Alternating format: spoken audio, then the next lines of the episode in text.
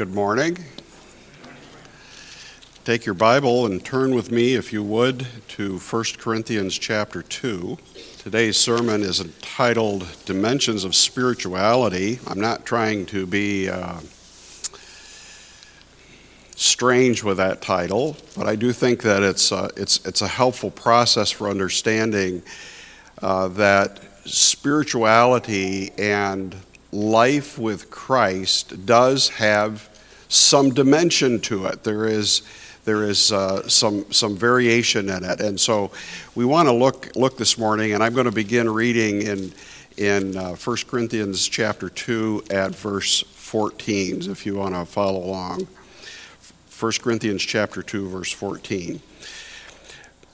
But the natural man, does not receive the things of the Spirit of God, for they are foolishness to him, nor can he know them because they are spiritually discerned. But he who is spiritual judges all things, yet he himself is rightly judged by no one. For who has known the mind of the Lord that he may instruct him? But we have the mind of Christ. And I, brethren, could not speak to you as uh, uh, spiritual people, but as to carnal as to babes in Christ. I fed you with milk and not with solid food. For until now you were not able to receive it, and even now you are still not able. Then in verse 3, for you are still carnal. Uh, let's pray. Father, we ask that you would encourage and strengthen us through your word today. We thank you for the scripture, for the life that we have in Christ, and we ask, Lord, you'd help us to uh, to understand this life perhaps better today, and we'll give you the glory for what you accomplish. In Christ's name we pray. Amen. I am not trying to be controversial today in the sermon, but I realize it's a controversial topic. And so I hope at the end of this, if we are friends right now, we'll still be friends at the end. Uh, but I might step on your theological toes just a little bit as we, as we go through this. We do understand, I think it is fairly universally accepted in Christianity, that there are three different phases or tenses to sanctification. Uh, there is a past sense for those who are believers. Uh, they, have, uh, they have a position in Christ. We are, we are called saints. We are given the righteousness of Christ. We have this, this position of sanctification in which uh, the Father views us through the lens of the shed blood of Jesus Christ. And we have a forgiveness, if you will, a positional sanctification uh, in, in, our, in our faith. The second tense is past tense, now present tense. This is really the, where the sermon lies today. That's really what we're going to try to try to grapple with. But we understand that there is a process that we are, we are involved in where we are becoming more like Christ, where there is a change that's taking place in our life, where, where we who walked in darkness and in sin and our lives were, were consumed with that, where, where we are to be growing and maturing and developing and, and becoming more like Christ. And hopefully you are in that growth process. That's really the second phase. That's this present uh, sanctification that, that we, that we uh, are all engaged in currently. We're all, we're all trying to work and grow and mature in Christ. The third phase, which is uh, what my mother is now enjoying since February, is, is that, that final phase, that, that future phase where, where uh, salvation becomes not by faith, but it's really by sight. It's really, it's really uh, uh, where all of the, the promises and the fruition of the, of the Christian life comes to pass as, as, uh, as, as one day we will be with Christ. So, those three phases we have the past where we were saved, the present, which we're grappling with today, and then that which is future and, and perfect sanctification, which is yet to come. In, in understanding now this, this middle phase, this present sanctification, this, this becoming more holy and, and more like Christ, actually in today's church is quite controversial. Um, I, have, uh, I have relatives who are engaged in, in what is sometimes called the free grace movement, in, in which uh, they, they essentially believe um, that when you receive Christ, there are no expectations laid upon you as to what your life would actually be like. And you can, you can, if you will, say a sinner's prayer, and, and um, hopefully you grow, but you don't have to grow.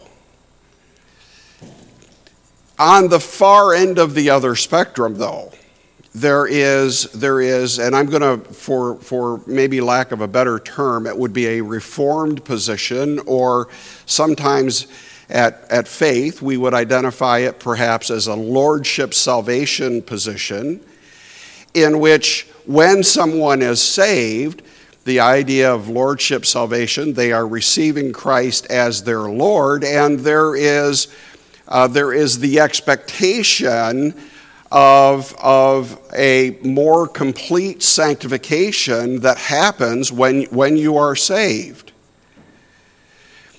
And and so you have, you have, the, you have these, ex, these extreme positions. Um, and I would like to carve out some area in the middle. I'd like to, I'd like to th- I think there is, there is a lot of room in the middle for us to think about what uh, true sanctification or pro- progressive sanctification looks like in the Christian life. Um, I think both ends of that spectrum are making significant mistakes in how they view the Christian life. And so, what I want us to do is, I want to, I want to walk through this passage, and I have done this with, uh, with not only people who are of a free grace model, but I have, I have some very good friends in ministry who, who are very reformed in their view of salvation. And, and um, uh, I have some very interesting conversations with, with fellow professors, not, none of them at faith, but from, from my previous school, who, who look at this passage through a different lens than, than I do. And so I want, I want to just, I think, I think the passage is not confusing. I think it's a very clear passage. And so I want to I just engage us in that as we as we think through. And let me tell you this: we're headed somewhere today, this morning. Not that we're going to we're, we're we're a little bit on a journey, but where I want to end today is I want to end the church covenant. Uh, which we are voting on in the, at the 11 o'clock hour. And so I'm, I'm, I'm headed in a certain direction today that I think will hopefully be able to help us as we are moving towards the, uh, the business meeting that's coming after this. So, first of all, I want us to think about the, what the scripture identifies in verse 14 as the natural man. Now, Paul has been discussing the ministry of the Holy Spirit. And, and in the previous verses, he's talking about, and this is what, uh, one of the primary passages on the Spirit working in the Christian's life, how the, how the scriptures are illuminated by the Spirit. He, he, this is, a, this is a, one of the primary passages that deals with how the Spirit works in, the, in a person's life. And so now, now Paul really interrupts that process, and then he says in verse 14, the natural man uh, or literally the soulish man, which is where all of us start.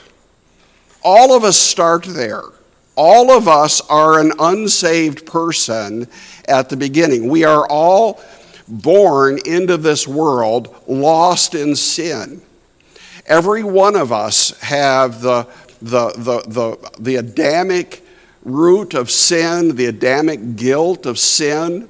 We, that's all of us are dead in our trespasses and sins, as, as Ephesians chapter 2 calls it.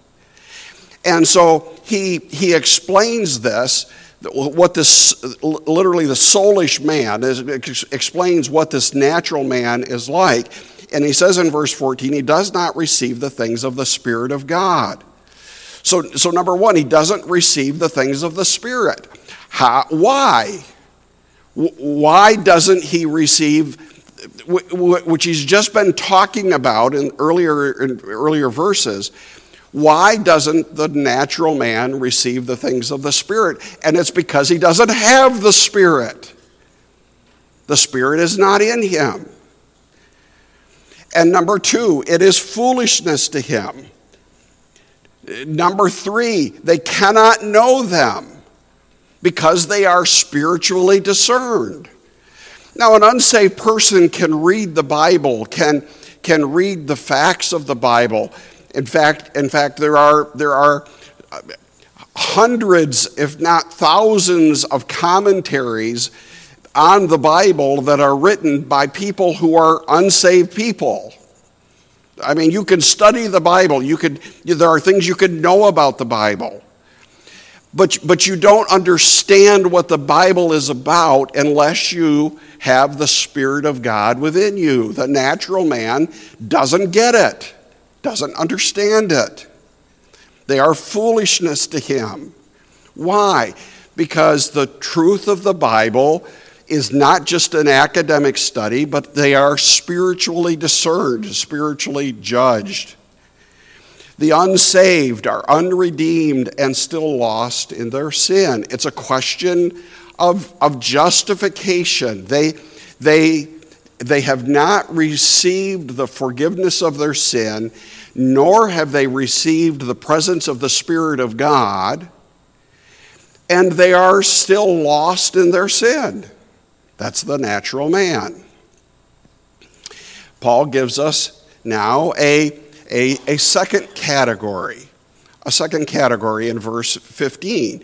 But he who is spiritual, he who is spiritual.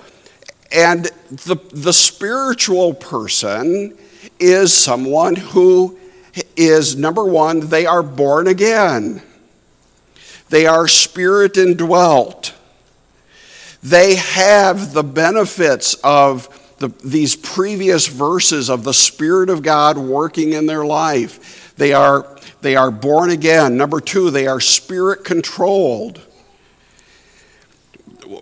One of the, one of the most important um, uh, benefits of understanding what what progressive sanctification is all about has to do with understanding that the Spirit of God works in our lives. Um, one, of the, one of the things that revolutionized my thinking on spiritual life is when I was a, when I was a, a, a student at Faith back in the 1970s. In fact, the title of the book is taken from verse 15. Francis Schaeffer has a book called He Who Is Spiritual. Just a, just a little, little thin book, and I would commend it to you. I think, I think it really changed my perspective on, on how the Christian life works and how the Christian life functions. Uh, for me, it was really a kind of a, a, a directional book in, in, in many respects. Uh, so, so being spirit controlled. Number three, spiritually growing. 2 Peter 3, verse 18, talks about growing in the grace and knowledge of the Lord. A, a, a spiritual Christian, someone who, someone who knows the Lord as their Savior, someone who is living a healthy Christian life is, is constantly growing and maturing. We are learning things about the scripture. We learn things not only academically, but we learn things experientially about, about uh, what it is to walk with the Lord, growing in the grace and knowledge of the Lord. Number four, we are producing spiritual fruit. There is a, a, a fruit filled life, if you will. John chapter 15, where, where Christ is the, is, the, is the vine, the Father is the vine dresser, and, and, and Christians are to produce fruit in their lives. Uh, this is what James chapter 2 is talking about. James chapter 2, um, if, if, if you want to show somebody what it is to be a Christian, it's not what comes out of your mouth, but it's what comes out of your life. Your, our, our lives are to, be, are to be producing, we are to be producing good works with our lives. You know, Ephesians chapter 2, verses 8 and 9, we know those verses on salvation very well. But what does verse 10 say? Verse 10 says, You are, you are saved to produce good works. That's the, that, that the fruitfulness of the, of, of the Christian life is to, be, is to be intrinsic to who we are as a believer. And then we are to be obedient to Christ. He is, he is, after all, who we are following when we call ourselves a Christian. You know, what, what does the word Christian mean? Well, it means we are a follower of Christ. How do we know we are a follower of Christ? I could make a political analogy of what it is to follow someone politically. I'm going to refrain from that at the moment. We are, we are a Christian because we are obedient to our Lord. We follow him. That's what a spiritual man is. Verse, verse 14. They are, um, or verse 15. A spiritual man judges all things, yet he is rightly judged by no one. For who has known the mind of the Lord that he may instruct him? But we have the mind of Christ and we are following Christ. We love the Lord. That's what a spiritual person does. He embraces the truth of Christ and follows him. So, with the natural man, it's a question of justification. But with the spiritual man, now it's a question of sanctification. We, we have this entrance through faith, through the blood of Christ, into the Christian life. Now we have a responsibility to grow, to develop, to mature through the Spirit of God in our life. That brings us to chapter 3. And understand now, if you're familiar with the book of 1 Corinthians, you understand that 1 Corinthians is filled um, it's, it's, it's about a church that has problems. They are taking each other to, other to court.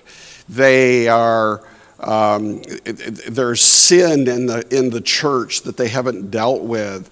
There's, there's problems of, of uh, uh, what they eat on feast days. There's, there's a, they're, they're misusing the Lord's table. I mean, there's just, it's problem after problem after problem in 1 Corinthians.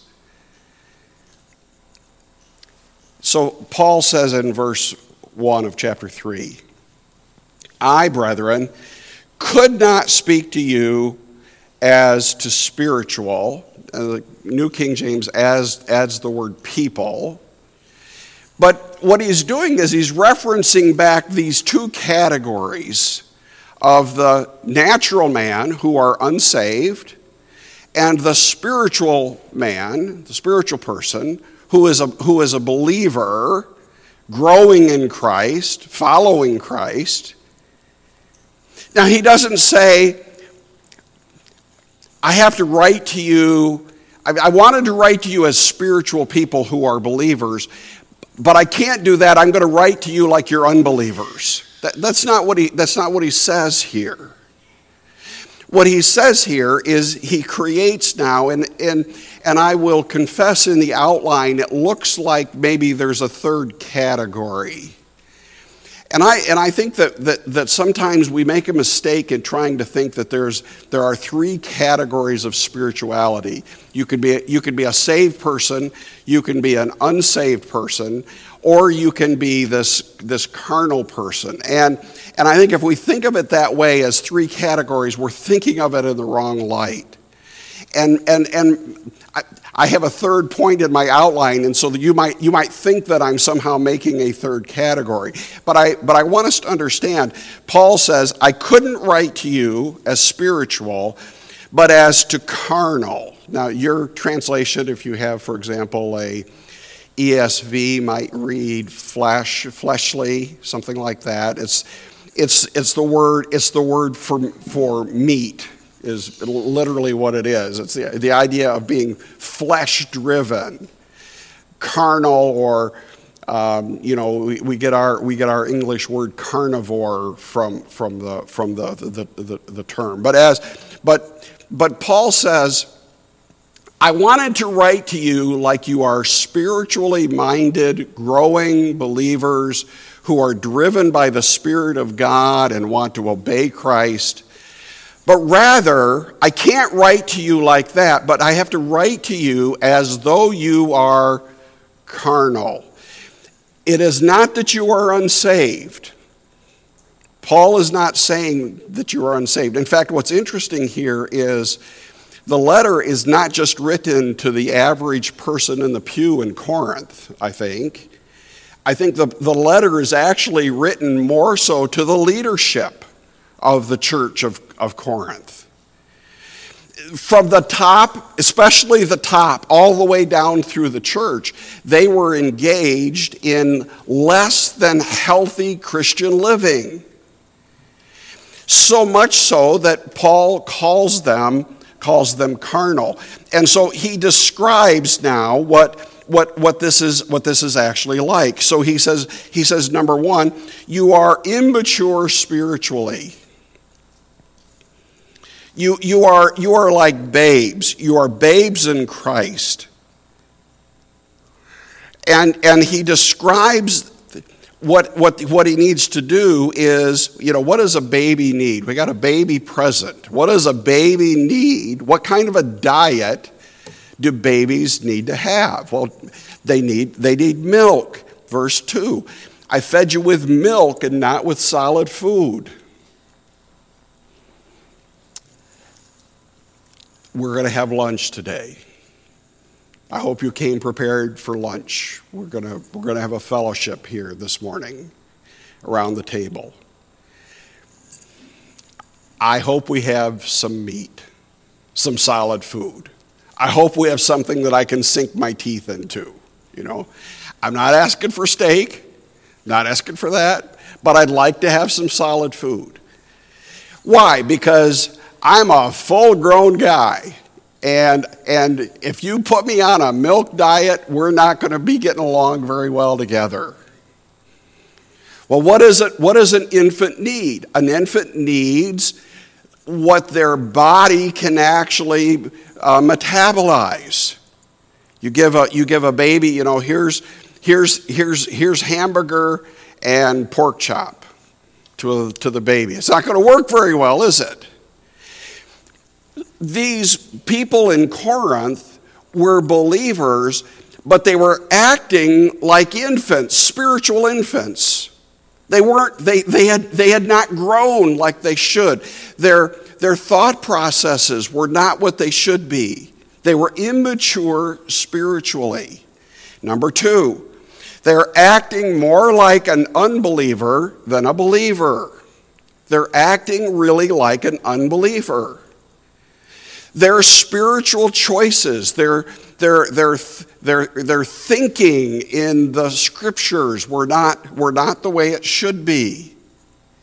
Number three, that made them eligible for God to discipline. Now, one of the things that I'm, I'm not going to take a lot of time, I, we, we could pause here and understand that this is, a, this is a huge category in the scripture as to how God the Father disciplines his children. Now, why does God the Father discipline his children? Because they are disobedient, because they are not what they should be. In fact, we, we have, we have uh, Hebrews chapter 12 that really says, you know, if a, if, a, if, a, if a father, if an earthly father loves his child, what is he going to do to that child? He's going to discipline him. And if you are living a Christian life and your heavenly father doesn't ever discipline you, it is because you really don't have a heavenly father. Because, because a, a father on earth, a, a, a, parent will discipline his child, so a, the heavenly father will discipline his children. But why does the Heavenly Father discipline His children? It is because we are, we are sinning, because we are, we are not doing what we should be doing. And so when, when, you are, when you are acting, if you will, as a, as a believer, you know the Lord is your Savior, but you are acting like, like an immature spiritual baby you are opening up your life for the disciplining hand of God. That's what is engaged, that's what's happening, for example. And I, there are many places in Scripture where you can find this, many, many places. But look, look, we aren't going to turn there, but in 1 Corinthians chapter 11, where you have the Lord's table, we read from that chapter virtually every time we have the Lord's table. And it says, There are some among you who, who are sick, and some among you who sleep, which, which is a euphemism in Scripture for, for you've died. And the point is, the point of 1 Corinthians chapter 11, and in particular that verse, is talking about God disciplining his children because they have not done what they should have been doing in the Lord's table. And God reached down as the Father to discipline his children. And, and understand, understand that the fleshly believer, the carnal believer, who is a babe in Christ, not maturing the way he should. Why? Because of sin in his life, opens up his life for the disciplining hand of God in his life. And then, number four, and I think the way I understand a carnal Christian if you will, is they are willingly distracted from spiritual growth. They are willingly distracted from spiritual growth. And so they have, they have allowed the, it might be circumstances, it might be of their own generation, their own willingness but they have allowed themselves to become distracted from what the Lord, whom they say saved them, they have become distracted from that and have allowed the world and Satan to have greater impact in their life than Christ. And I think that a lot of this is related to two different things. One is unconfessed sin. They have invited sin into their lives and are, are holding it, are welcoming it, are grasping it. And those who have wrong priorities. They just are not doing the right things the way God would have them to do it. Now, we're not going to turn, for example, to Mark chapter 4 which describes the parable of the soils. You Remember, the sower sows the soil, some hits the road, some hits the rocky ground, and some hits the weeds. Now, to some degree, your view of sanctification affects how you interpret that parable. But the, but the, the seed that ends in the, in the, uh, the weeds, the weeds spring up. And, and it is the, um, in fact, in fact, look, keep your finger here. Keep your finger here, but let's just, let's just look at Mark chapter 4.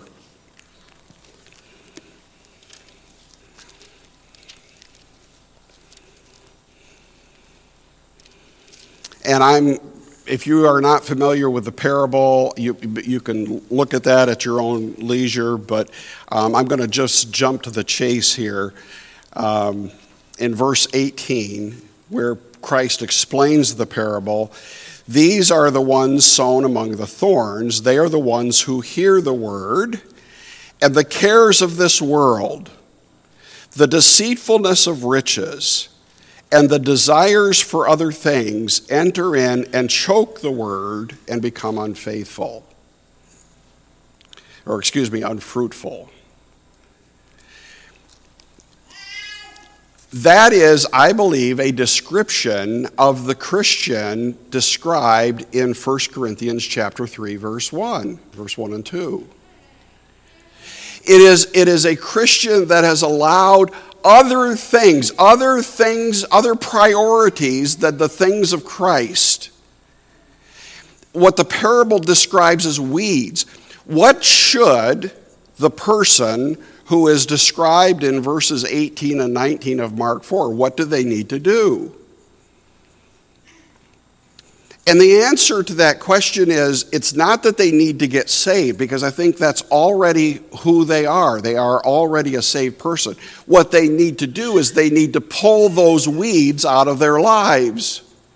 They need to, they need to extricate themselves from, from worry or from a desire for wealth or for wants, the cares of this world, the deceitfulness of riches, the desires for other things come in and choke the word. And I think that's what was happening in, in, in uh, the church at Corinth. They, they were not following God's word. If they weren't following God's word, what were they doing? They're following their own opinions. They're following how they think it ought to be done. They're, they are engaging in sin themselves. They're, they're, they're not taking care of the sin that's in the camp. There's all kinds of problems in, in the church at Corinth. I wanted to talk to you, Paul says, I wanted to talk to you like you're a spiritual person, but I couldn't do that. Rather, I have to talk to you like baby talk. I have, uh, we, get a, we get a phone call at least every day sometimes twice a day, from, uh, from our, our uh, one and a half year old in, in uh, Illinois. And he's a riot. He's, a, he's, absolutely, he's absolutely a riot. And so he, he, you know, he, he, he's got this thing now where uh, you know, if, if, you ask him, now I do this with all the kids. I teach them, you know, where's your where is your fat belly? And so they all, you know, they all love to show you where their where their fat belly is. And then and then you know, do you want to do you want to get tickled? Do you want to get tickled? And he says no, and then he'll come up to the phone and he, he'll lift his he'll lift his fat belly and wants to get tickled, you know. And um, and so you know what when you're when you're a babe, you you deal with things on that level. That's the level you have to work with. Paul says that's not what you should be doing. You should be, I want to deal with you as spiritual, he says in verse 1. Like you are, you are a mature, growing, spirit led church. But that's not who you are. And so, what, what Paul does here is, I think he gives us a sense of understanding that within, within the Christian life, all of us struggle. All of us struggle. Now, listen, those who are spiritual, there's not one person who is a spiritual believer who doesn't sin. 1 John chapter 1 If we say we have no sin, we make God a liar. And we understand that, that even, even spiritual people sin.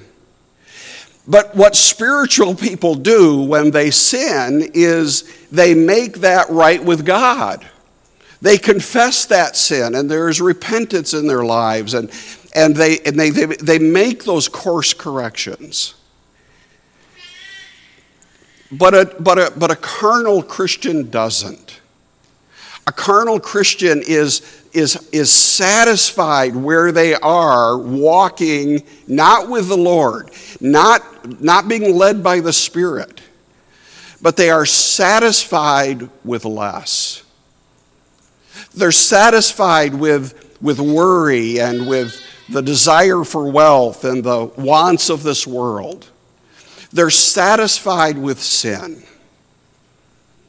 Does that mean that they're unsaved? I don't think that's what Paul is talking about in 1 Corinthians 3. I don't think he's saying the solution in Corinth is that you all need to get saved.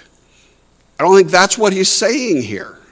What he's saying is you are, you are believers. You are, either, you are either an unbeliever, a natural man, or, or you are, you are a believer. But within the camp of a believer, Paul says, I want you to be spiritual. I want you to be desiring to serve the Lord and to be part of what the Lord is doing. But it's possible today that you are living for yourself, not for the Lord. You're satisfied with sinfulness in your life not with repentance. You're not following the Spirit, but you're following your own whims and wishes. He gives us, I think, two cautions. And I'll just share these briefly with you before I, I engage the covenant issues. And here's, here's two, of the, two of the leading issues. Can you be saved and never evidence fruit? Can you be saved and never evidence spiritual fruit? And that's, that is what the free grace movement really says. You really don't need to have fruit in your life. And I would say to you, everything in the scripture cries out that if you are truly saved, you will have fruit in your life. But the second issue is can you have an assurance of salvation when you are actually a carnal believer? If you are living in sin, if you have, if, if you know, we, we, had a, we had a man in, in uh, where I was an assistant in Houston, Texas. He was the treasurer of the church, he was active and following the Lord. He, his, his family was faithful in church, and he lost his job. The, the, the, the, economy in Houston took a major downward turn, lost his job, uh, debt began to pile up. Uh, he, he stopped coming to church. He was, you know, he was, he was, uh, it went into probably what was clinical depression. He, he, he, I mean, he just lost his way. He lost his way spiritually. Now, was, was he an unsaved man? I don't think so. And, and we praise the Lord that, you know, it took a couple of years, but he got his life put back together. He got, you know, he got, he got spiritually back up on his feet. It got to be where he should have been but he was a man, I think, that was engaging um, carnality. He was, living, he was living in the flesh, not living in the spirit.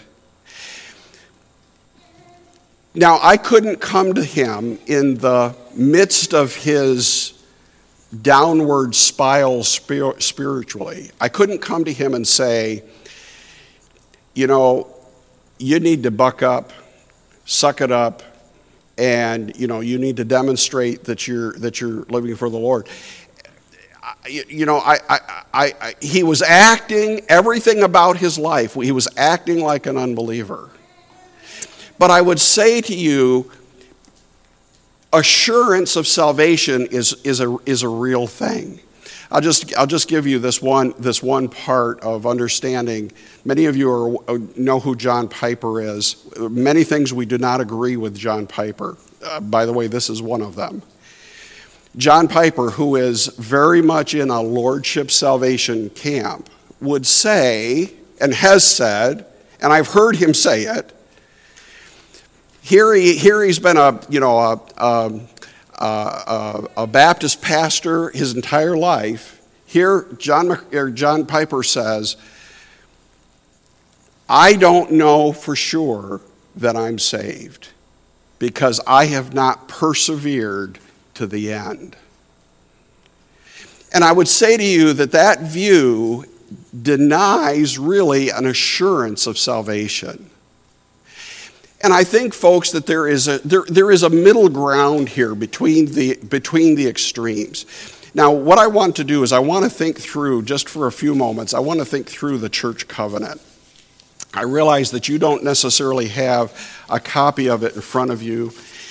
The, the church covenant, as we have it in large part, what will be presented today, is, is really from the 1850s.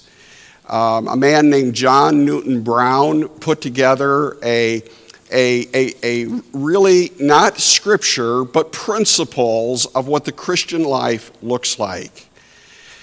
And Baptists are not specifically creedal. Now, what does that mean? If you ask, if you ask a, a, a Baptist preacher or a Baptist professor, take Pastor Taylor here. If you ask a Baptist professor, what do you believe about something? Our first reaction is not, well, the London Confession of Faith says this, or the, the, the Philadelphia Confession, both were Baptist, are Baptist documents that's not our first reaction. Our first reaction is this is, this is what the Bible says about this. Now, I went to a, I went to a Presbyterian school. That doesn't mean I'm Presbyterian, but, but they were kind enough to let a dispensational Baptist attend, attend their school. If you ask a Presbyterian what they believe, do you know what their first reaction is? Well, this is what the Westminster Confession of Faith says. If you ask a, a, a Lutheran what they believe, do you know what their first response is? Their first response is this is what the Augsburg Confession of Faith is. Well, that's not how we think. We don't, we don't in, in, in our Baptist world, we think, we don't think confession of faith first, we think Bible first. And that's really what the covenant is designed to do, is to demonstrate a, a series of principles that are, that are based on the Word of God. And really what it is, it's a, it's a contract. It's like, a, it's like a, a contract. We use the word covenant. It's not like the Abrahamic covenant or the new covenant.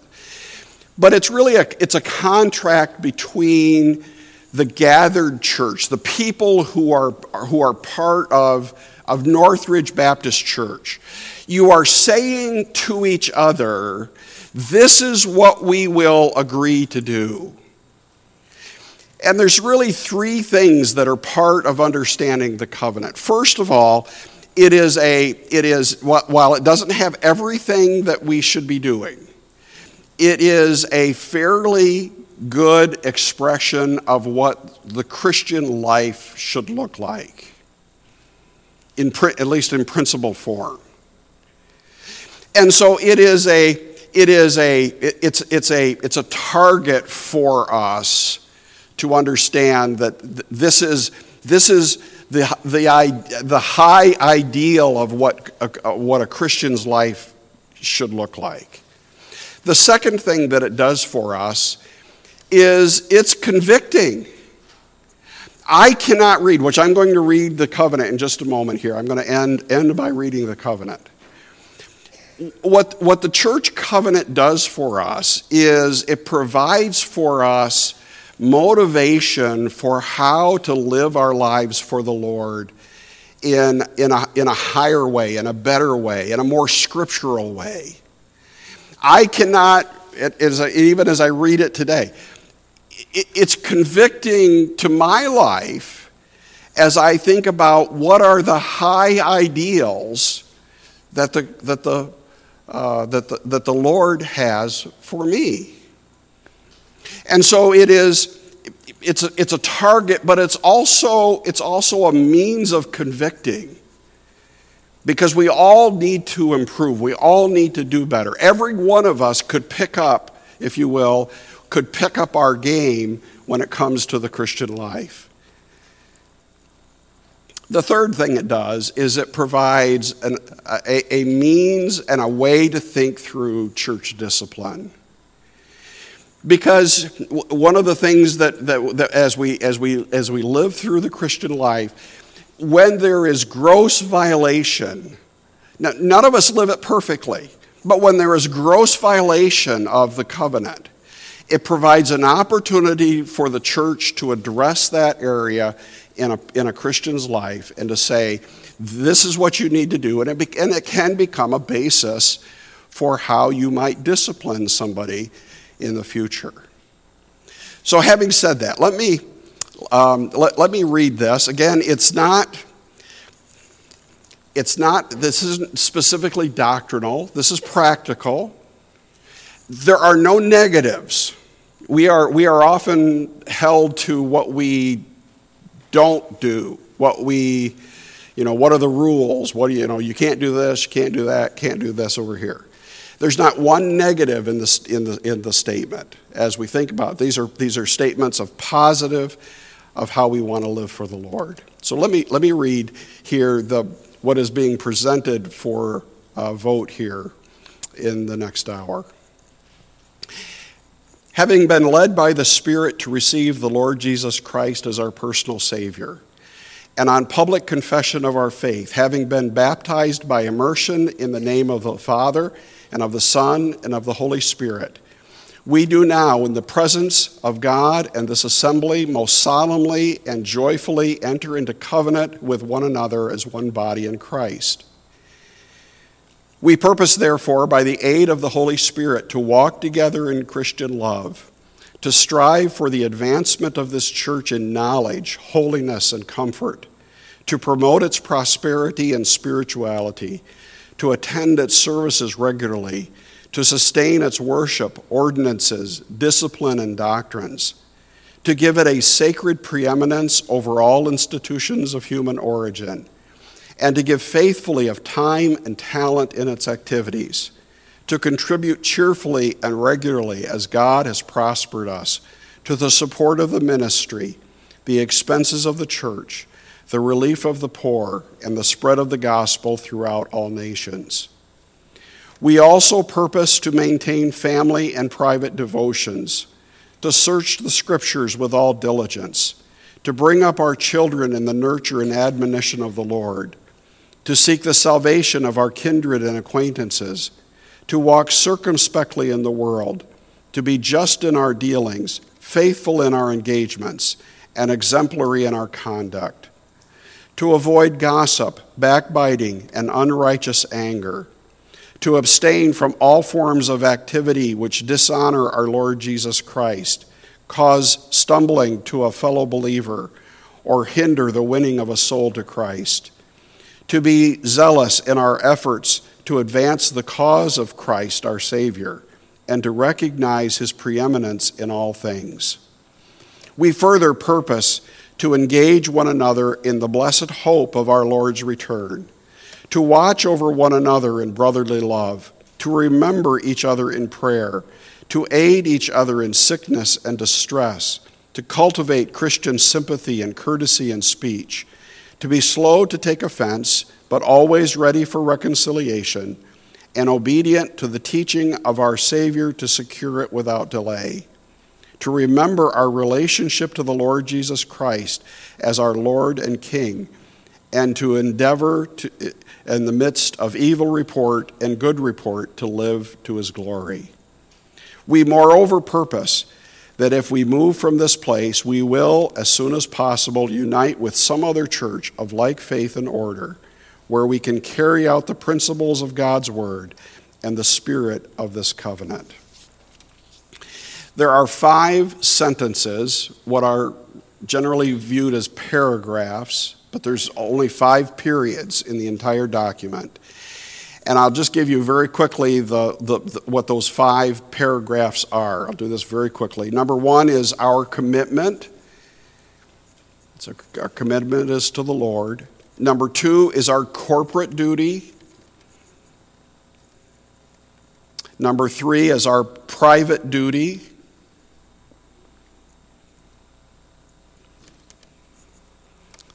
Number four is our relationship duty. And the fifth paragraph, the last paragraph, our continuing duty. And I would say to you, I would encourage you, uh, uh, assuming that the covenant passes in the, in the next meeting, is that y- you carry it in your Bible. I, I, have, I have right here. Now, I'm a, I am a member of, of Ankeny Baptist Church. I have, I have Ankeny Baptist Church Covenant I carry with me all the time. And in fact, as I was, was looking this morning, I actually have I have another church's church covenant with me too, which is not not this one, but it's very similar to what this is. And um, and so I would encourage you to carry it with you. Put it in a I have it in a smaller format, a little smaller format, and carry it with me every everywhere I go. I have the I have the covenant with me. And I would I, I think it's a it's it's for me it is an encouragement. I cannot read it without being encouraged but I, I also cannot read it without being convicted. And I think it's, a, it's an opportunity for us to have godly principles of, of right living, not only personally, but corporately and in my family. How do we do this together? Um, may the Lord bless this church as it seeks to please the Lord and live for Him. Let's pray. Father, uh, we thank you for the privilege of thinking through what sanctification looks like, even briefly this morning. We pray, Lord, that you would encourage and strengthen us as a, as a church, as, a, uh, as an outreach, as a, as a salt and light in this community. And we would ask, Father, that you would encourage and strengthen this church for your name's sake because you're strengthening our individual lives before you. In Jesus' name we pray. Amen.